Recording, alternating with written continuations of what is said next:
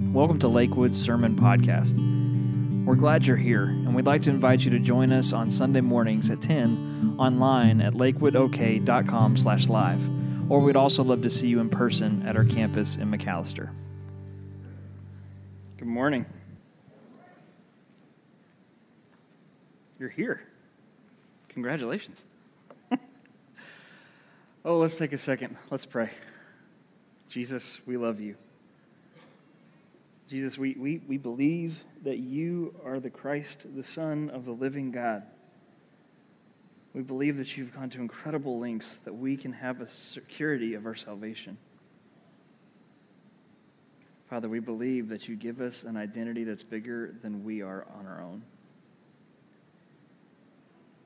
But Father, today I ask that you would remind us of that. Please show us who you are and who we are in you. Or please overcome uh, the shortcomings of the one that's trying to communicate this today. Father, I ask that your spirit would be the one that communicates your word today. God, thank you for the opportunity. We love you. It's in Christ's name I pray. Amen. I hope you're all doing well. I hope that everybody in your families are staying well. You guys have been in our prayers uh, so much over the past uh, days, months, weeks. Feels like multiple years uh, that we've been going through this, but really, uh, I, I'm excited that today you're here, whether you're with us in person or online, because today's a pretty fun day at Lakewood. Today, we get to start a new series. And I, I always like starting a new series. For me, it's kind of like whenever you start a new book. Um, you know, you, you, you, open the first page and you don't even know what's coming after all the other pages, but you're starting on something new and you're learning different things. Or maybe you're just being entertained in a different way if it's like a novel or something like that, but it's something new. And we like new beginnings. That's one of the reasons why we were so excited about switching from 2020 to 2021 is that we were really desperately hoping for a new beginning.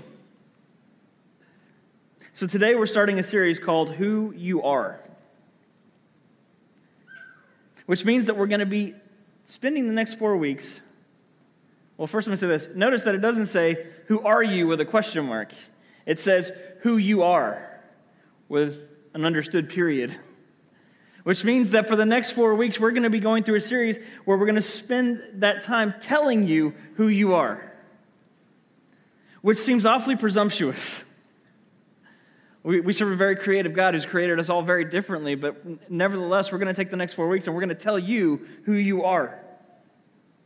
Because really, every one of us has a God given identity that's found in Scripture. And so we're going to take the next four weeks to discover who God says we are, what God says we are, who God says we are, and what we're supposed to do with that. How we're supposed to take that identity and put it into action. We're going to talk about our identity in Christ, but we're also going to talk about how we approach uh, the world from that identity. We're going to unpack some topics that Jesus talked about the most. And we're going to ask ourselves, based on who God says I am, what do I do with this? So, this series is about identity, but it's also about what the Christian life looks like when it accepts and acts on that identity. And so, I got to tell you about the Lion King. You know, that's one of the things. I'm really good at transitions right now. Whenever I was seven years old, though, I saw The Lion King in theaters. Um, I'm sorry if that makes you feel either young or old or whatever it is, but that was one of the first memories I had in a theater was when I was seven watching The Lion King. And I, I, I really was excited to see it. I had heard about it, but I get in the theater and I mean, I'm assuming, I'm hoping everybody's seen it. Show of hands, everybody seen The Lion King? Okay, so whenever I say this, you're going to know what I'm talking about. There's this moment at the very beginning of the movie. It's really quiet, it's dark, it's almost peaceful. And then out of nowhere, and as a kid, that scared me half to death. I was crawling. I was beside my grandmother, but I was crawling for her because I was like, listen, I don't like this. It scared me. But really, what went on from that was a movie that became one of my favorites. Um, but it was also a movie that brought the uh, realization of like, you know, that's the first time in my life I remember actually understanding what death was, because uh, you see that happen in the movie. But there's this one scene that I want to talk to you about. See, because Simba's father dies, and if you haven't seen it, sorry for the spoiler alert, but Simba's father dies. And Simba believes that it is his fault. And so he runs, and he spends most of the movie just really running from the mistakes of his past. And there's this one incredible scene in the movie where Simba runs out into this field and he's looking at his father up in the clouds. And his father says this to him He says, You have forgotten who you are, and so have forgotten me. You are more than what you've become. Remember who you are. You are my son. You are the one true king. Remember who you are.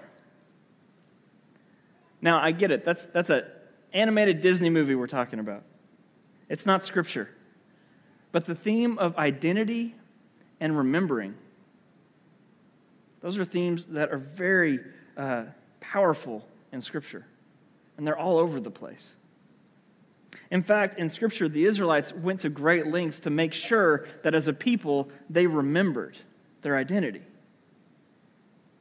as the people of God. See, because throughout the entire Old Testament, God builds this story through which he would bring about the salvation of the world. We see it from the very beginning. And God continues to bring his people along the story. But the problem is, it's not a short story. This thing's an epic. And so, uh, this thing spanned for generations. And so, as they go there, um, are many times as they're going along through Scripture, there are many times where God stops and says, Listen, you need to remember who you are. You need to remember what I'm doing. You need to remember what I've done and what I'm calling you to. And one of the ways He did that was God had His people build altars. And so in Scripture, uh, well, we can, we can talk about it. In Genesis 12 7, the Lord appears to Abram and says, To your offspring, I'm going to give this land. So he built there an altar to the Lord who had appeared to him. The next one uh, we see uh, from Jacob in Genesis 35. It says, And there he built an altar and called the place El Bethel, because there God had revealed himself to him when he fled from his brother. Now, those are moments that happen, but what they would do is when they would have an encounter with the Lord, they would build an altar. It was a place where they could worship the Lord, but it also served as a place for them to remember what God did there. It was a practice for them that when God showed up, they marked the occasion. And they did this by placing altars to show that this is where God did something. This is where God spoke. This is where God made a promise. This is where God directed us. This is where God did amazing things. And they wanted to show them that this is where this happened because the God who provides for us here will continue to provide for us on the path. And they can look and they can see in their history all these different places that prove that they serve a God who provides. And so that the God that's providing for us isn't done with us. We also see something else that God did. Later on, whenever they go through Egypt and they go through the Exodus and they finally get set up in the promised land, God sets up for them, well, was right before that, but God sets up for them these feasts that are to be observed over all of the years. Several different feasts. The most notable of these, the one that we would know the most, is the feast of the Passover. This was a feast that was specific to the Jews that they would remember when the angel of the Lord passed over them during the last plague of their time in Egypt. They had this time of remembering that their God was a God who saw them, who protected them, who, get, who provided for them. And so they had this feast that the sole purpose of which was to remember, but it wasn't the only feast they had. They had tons of feasts throughout the year, each one designed to help them remember a different aspect of how God was providing for them. God did these things because he knew that it would be important for his people to remember that they were God's chosen people and that he had historically provided for them and that he would continue to provide for them because, like we said, God was not writing a short story. And I, I'll be honest, I so often forget. It's easy in these environments. We're worshiping, we're opening our, our, our Bibles, we're studying Scripture together. It's easy to remember right now. But then when the pressures of life happen, we tend to lean on our own understanding. We tend to lean on our own provision. When we see things falling apart across the world, we tend to lean towards our fear instead of realizing that we serve a God who provides, who's stronger than we are. It's important to remember. And God gives us this great example of why in Scripture. We see it in the Israelites. The times that Israel struggles the most are the times when they forget who their Lord is. Judges is a testament to this entire thing, but one specific one in Judges 3 7, it says, The people of Israel did what was evil in the sight of the Lord. They forgot the Lord their God and served the Baals and Ashtaroth. I just picked this verse. There's so many like this in the book of Judges. It's the common theme of Judges. It happens over and over again. They forget their Lord and they begin to serve other gods, meaning they forget what God has called them to and they begin to lean on their comfort and what they had known before. And it's not an isolated incident. The people of God continually drop the ball. They get in hard situations, and instead of stepping into their faith, they lean back on the things they believe will provide comfort and security. And the more I say that over and over again in the head, the more it pierces me. Because I know I do that. But God doesn't walk away, God doesn't leave his people. Instead, he sends help. For the Israelites at this time, the help looked like judges and prophets who came in and through the power of God delivered the Israelites and reminded them of their identity. They were the chosen people of God. They're chosen that there is a plan in which they were major players. And that plan wasn't created by a king or by a president, but a plan that was crafted by the creator of the world. The Israelites' biggest moments of trial came when they forgot their identity, but their biggest moments of success was when they grabbed that identity and put it to use. And in times where we might be tempted to lean on the plans of leaders It's incredibly important for us to remember who we are. Because there are bigger things happening right now than the United States. There are bigger things happening than our jobs. There are bigger things happening than our opinions, than our families. The story of God is still being told. And nothing is more important. So, knowing who we are is incredibly important because when we don't have a clear foundation in our identity, we tend to follow the path of least resistance. The one that provides us with the greatest feeling of comfort and security. And really, the life that we are called to live in Jesus makes no sense if our identity is not found in Him. Have you looked at some of the claims that Jesus makes, some of the commands that Jesus gives the Christian of what the Christian life is supposed to be like? They make no sense if our identity is not in Him. He calls us to do things like loving people who hate us, like in Luke chapter 6, 27. I say to you who hear, who hear, love your enemies, do good to those who hate you, bless those who curse you, pray for those who abuse you. My goodness, we need to know that. He says things like intentionally choose the hard path. In Matthew 7, 13, enter by the narrow gate, for the gate is wide and the way is easy that leads to destruction, and those who enter by it are many. But for the gate is narrow and the way is hard that leads to life, and those who find it are few. He says, choose the hard path. He tells us to sacrifice of ourselves in Matthew chapter 16. If anyone would come after me, let him deny himself, take up his cross, and follow me. For whoever would save his life will lose it. But whoever loses his life for my sake will find it. He tells us to intentionally accept that persecution will be a normal part of our lives. In John 15, remember the word that I said to you a servant is not greater than his master. If they persecuted me, they will also persecute you. Not a one of those is a uh, position that I would naturally seek. I don't want to be abused. I don't want to choose the harder path. I want the easy path. I don't want to love my enemies and pray for those who abuse me. I want justice. I want revenge.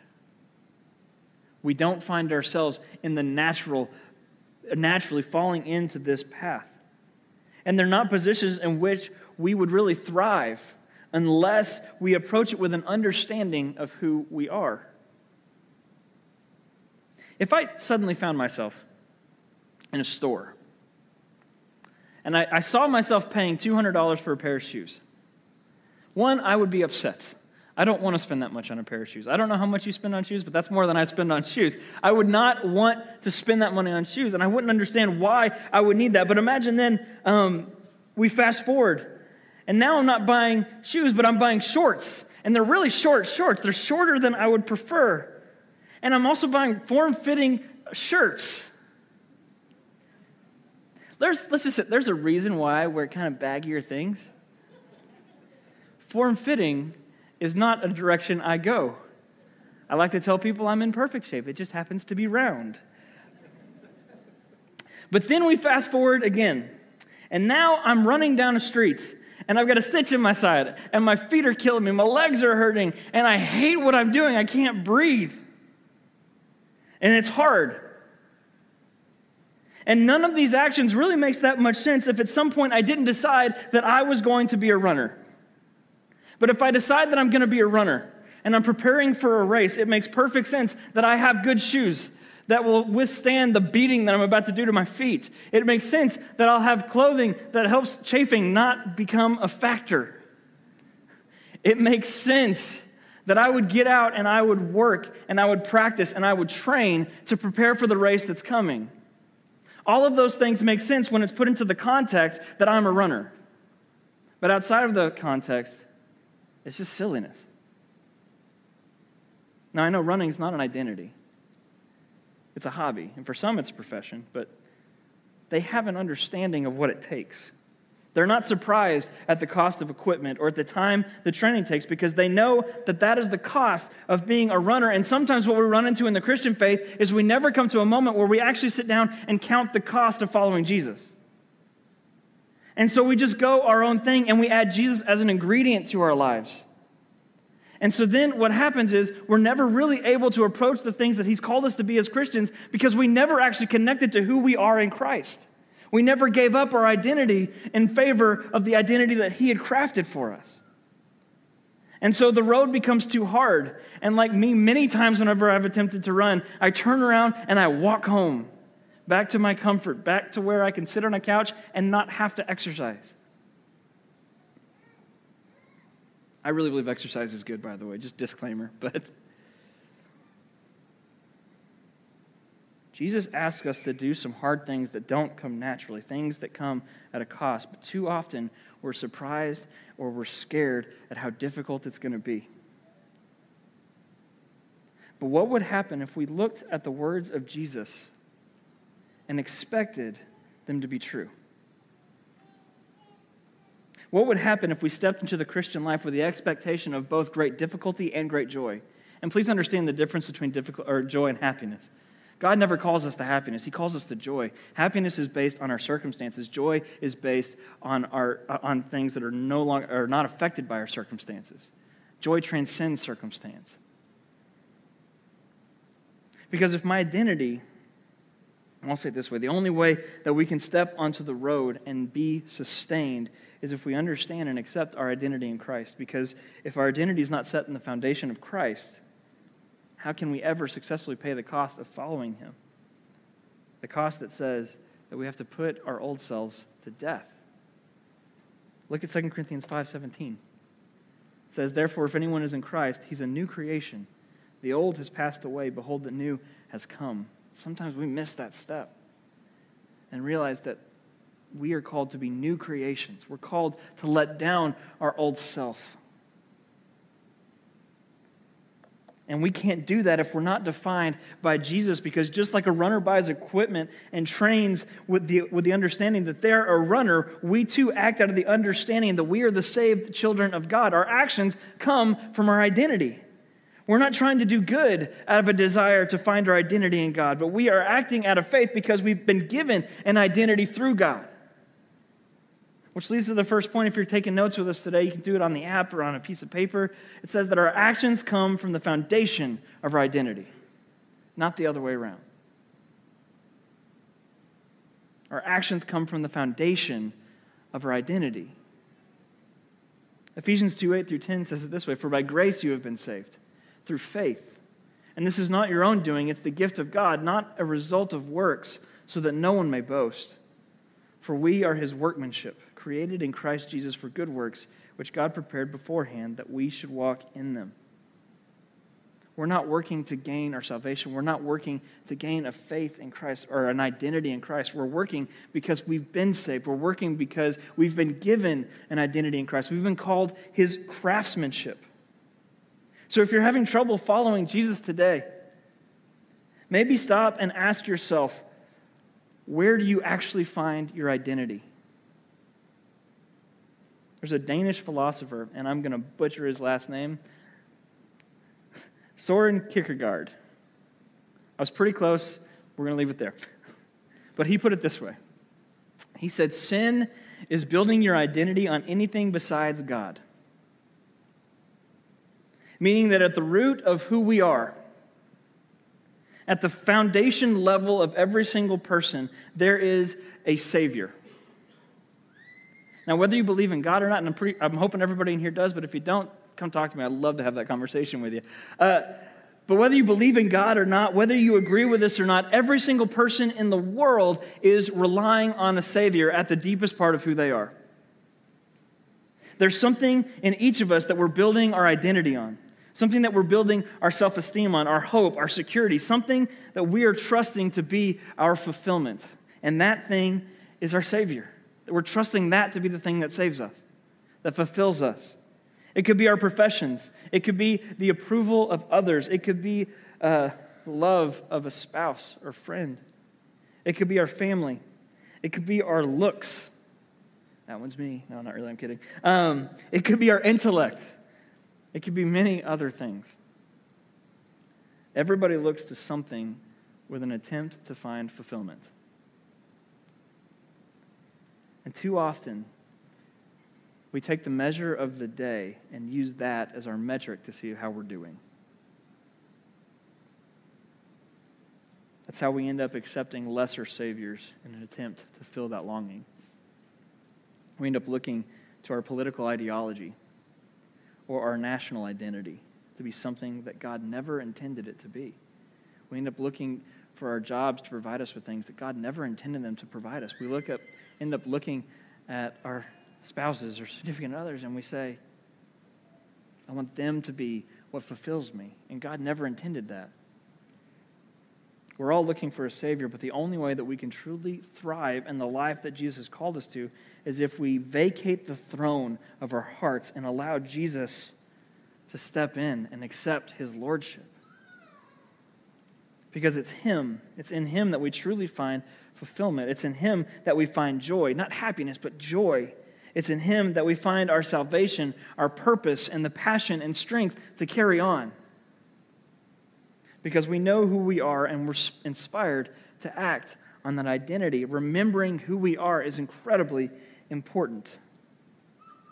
There's a great example of this actually in the book of Daniel. Um, I'm going to give a quick history on this. Like the, the people of Israel, they eventually get their own kingdom set up. And it goes well for a while, but eventually they start to argue and they split the kingdom into two different kingdoms. And one of those kingdoms gets conquered by Babylon. And so they take their fighting age men and they take them in exile to Babylon. And what they do, in the, that's where we're going to pick up, is in Daniel chapter 1, starting in verse 3. We're going to talk about what Babylon did with their identity. It says, Then the king commanded Ashpenaz his chief eunuch, to bring some of the people of Israel, both of the royal family and of, no, of the nobility, youths without blemish, of good appearance, and skillful in all wisdom, endowed with knowledge, understanding, learning, and competent to stand in the king's palace, and to teach them the literature and the language of the Chaldeans. The king assigned them a daily portion of food that the king ate, and of the wine that the king drank. They were to be educated for three years, and at the end of that time, they were to stand before the king. Among these were Daniel, Hananiah, Mishael, and Azariah of the tribe of Judah. And the chief of the eunuchs gave them names. Daniel he called Belteshazzar, Hananiah he called Shadrach, Mishael he called Meshach, and Azariah he called Abednego. Babylon was actually kind of brilliant in the way they did this. What they would do is they would take people into the palace and they would train them for three years. But they wouldn't just train them for three years. They would take away their Hebrew clothes and give them Babylonian clothes. They would take away their Hebrew food and give them Babylonian food. They would take away their Hebrew names and give them Babylonian names. And then they would work on them for three years, teaching them not to, to no longer be Hebrews, but to be Babylonians. Their idea was assimilation. That's what they wanted, to assimilate them into their culture. So Daniel and his crew are taken captive by Babylon, and Babylon's first priority is to strip them of their identity and make them Babylonians. And in the midst of the pressure and temptation, these four guys that we just read about decide that they're going to hold on to their identity. They're going to hold on to their identity as the people of God. And so what they do is they say, okay, um, we're not going to eat the king's food because we've been, that, that doesn't really follow our dietary laws. We're not going to do that. And they say, okay, um, we're also, um, we're not going to bow to your gods and your statues. We bow to the God. They say, oh yeah, also, we're not going to stop praying to our God and they hold on to their identity as the people of God. And they follow these things to the point that they're willing to embrace their own deaths. Daniel, this guy, they, they tell him, hey, don't pray anymore. And what Daniel's response is, oh man, I got to go pray about that. Seriously, that's what he does. They say, no more praying. And he goes, okay, hold on. And he goes to his upper room in his house. He bows down and he begins to pray to God about what's going on to the point that they take him and they throw them into a den of hungry lions. The end of the story is God shuts the mouths of the lions, and it's an incredible thing that happens. But then with Shadrach, Meshach, and Abednego, they put up, Nebuchadnezzar puts up this big statue, and he says, Everybody, at the sound of all these instruments, you're going to bow down and worship this statue. And they say, uh, Not so much. And so everybody bows down and they stand up. And so they're taken before the king, and he says, I'm going to give you another chance. And this is their response. In Daniel chapter 3, verse 17, he says, If it be so, our God, whom we serve, is able to deliver us from the burning fiery furnace, and he will deliver us out of your hand, O king. But if not, be it known to you, O king, that we will not serve your gods or worship the golden image that you have set up. So, being faced with this death in a fiery furnace, they say to the king, Hey, listen, we serve a God that's bigger than your furnace. We serve a God who can take out all of this stuff. We serve a God who can save us from what you're about to do. But you need to understand this even if He doesn't, if we get thrown there and we feel every bit of those flames, we would still not bow down to your gods. We serve a God who is capable, but He doesn't move at our whim. We are under His plan. And I tell you these stories today to say that, yes, they were people of great faith but really they were a people who believed wholeheartedly in their identity from God. And when we have a foundation of who we are in God, who He calls us, when we're secure in that, then our actions are no longer obligations of the faith, but instead they become incredible privileges that come from our adopted identity as children of God. So the question we have today is this Who are you?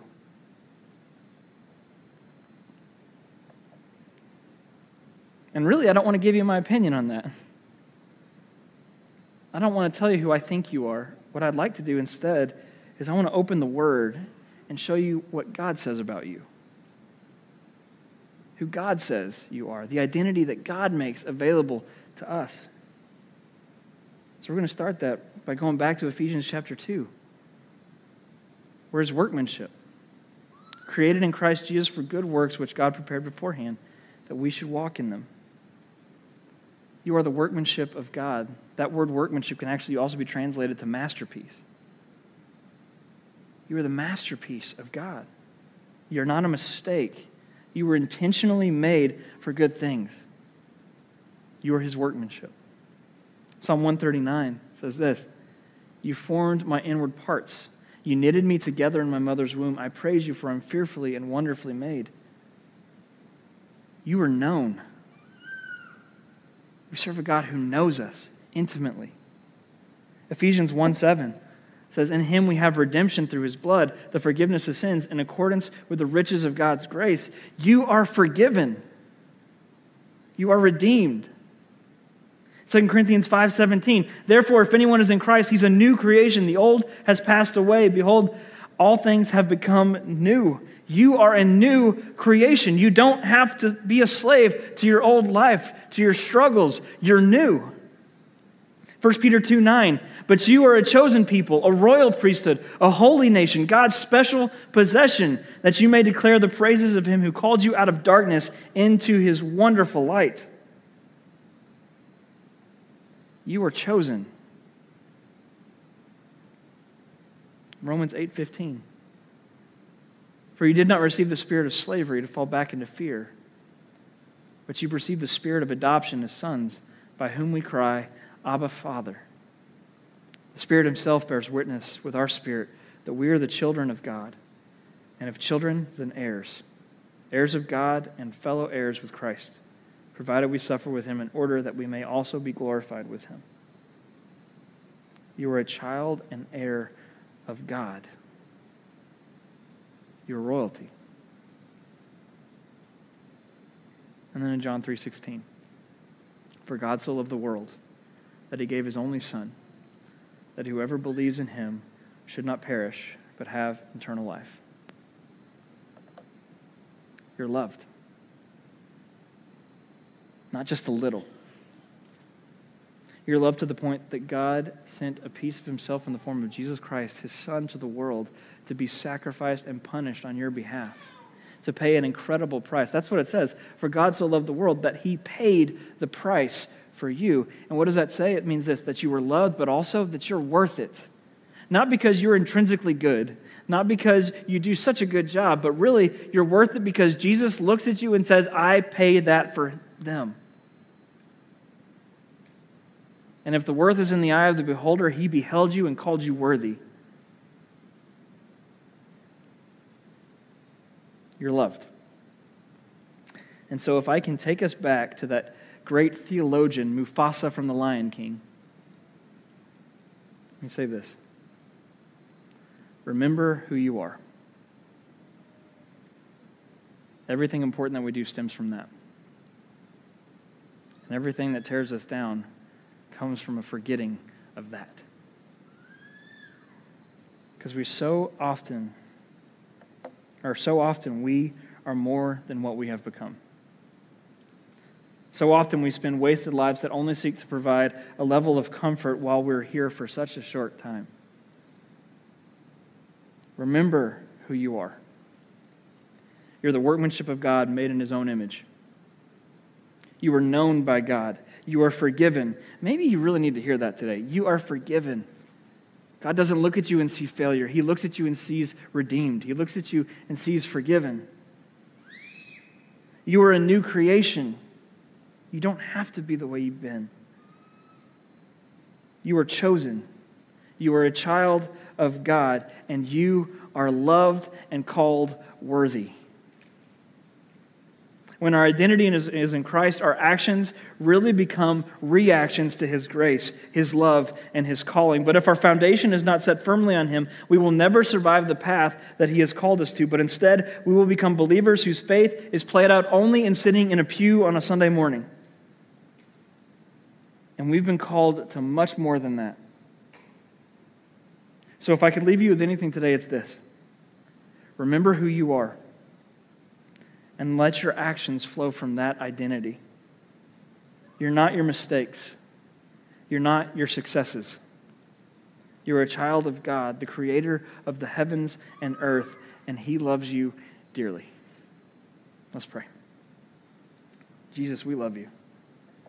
Um, God, I ask that today you would remind us of your love. Holy Spirit, I ask that you would set yourself on each of your people today and that we would feel your presence. And God, that we would feel what you've what you think when you look at us. We would feel that love. We would feel we would feel you calling us worthy. God, please remind us over and over and over again. Lord, we love you. I ask these things in the name of Jesus. Amen.